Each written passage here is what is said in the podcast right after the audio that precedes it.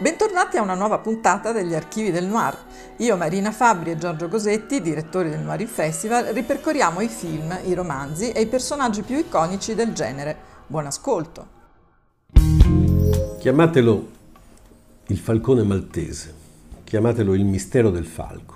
Pensate al libro di Dashiell Hammett del 1929 o all'opera prima d'esordio di John Huston del 1941 come regista. Beh, questa è l'ora zero del film noir e forse anche l'ora zero del romanzo noir. Oppure no? Perché i puristi dicono che invece le storie di Sam Spade, che è il protagonista, le storie di Dashiell Hammett, vanno sotto un'altra etichetta, hard boiled, ben cotto, l'uovo ben cotto, che è la letteratura per i pulp magazines, per le riviste popolari degli anni 30, e in cui il protagonista è generalmente sempre un investigatore privato, ma diverso da quelli tradizionali alla Sherlock Holmes. Vive per lavorare, fa questo mestiere per essere pagato, 50 dollari al giorno più le spese, si dirà, con Raymond Chandler. E quindi è uno strano personaggio che sta a metà fra la legge e la criminalità.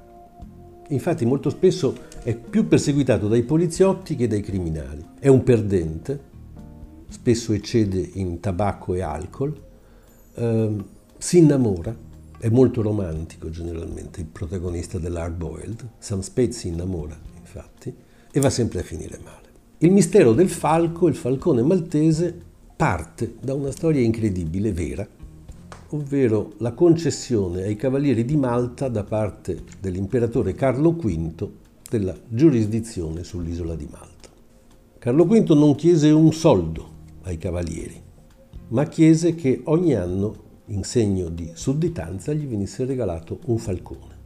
E i cavalieri di Malta, che erano ben ricchi, come tutte le buone organizzazioni eh, cristiane dell'epoca, cavalleresche, mm, gli regalarono invece, la prima volta, un falcone tempestato di diamanti. Questa storia è il punto di partenza del romanzo e del film, perché questo falcone maltese riappare misteriosamente sul mercato antiquario americano e scatena una serie di appetiti economici in cui c'entra una Dark Lady, Mary Astor, un morto, il marito sedicente marito della donna, un altro morto, il socio di Sam Spade nell'agenzia investigativa, Archer, due bande di cacciatori di tesori, la polizia che cerca a sua volta di saperne qualche cosa e il risultato è che alla fine noi avremo la scoperta di un colpevole, il cuore ferito profondamente di Sam Spade e una storia misteriosa che resta misteriosa a proposito del piccolo idoletto del falcone maltese. Tant'è che l'ultima battuta del film,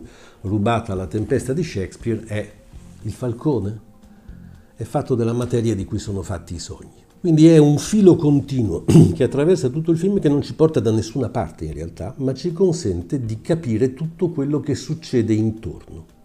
E questo in fondo è spesso uno stratagemma tipico del noir. Eh, noi non abbiamo bisogno di scoprire il colpevole, ci imbattiamo nel colpevole.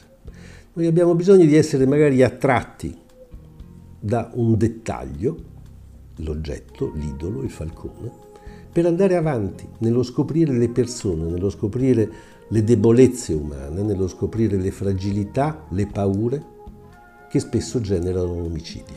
Per raccontarvelo ho preso la penna degli studenti, la mitica Pelican verde e nera, quella con cui la mia generazione almeno andava a scuola a scrivere. Eh, perché? Perché si torna sui banchi di scuola quando si va a vedere The Maltese Falcon, il mistero del falco. 1941. Attenzione, è cominciata la guerra, gli Stati Uniti sono entrati in guerra, il mondo sta cambiando.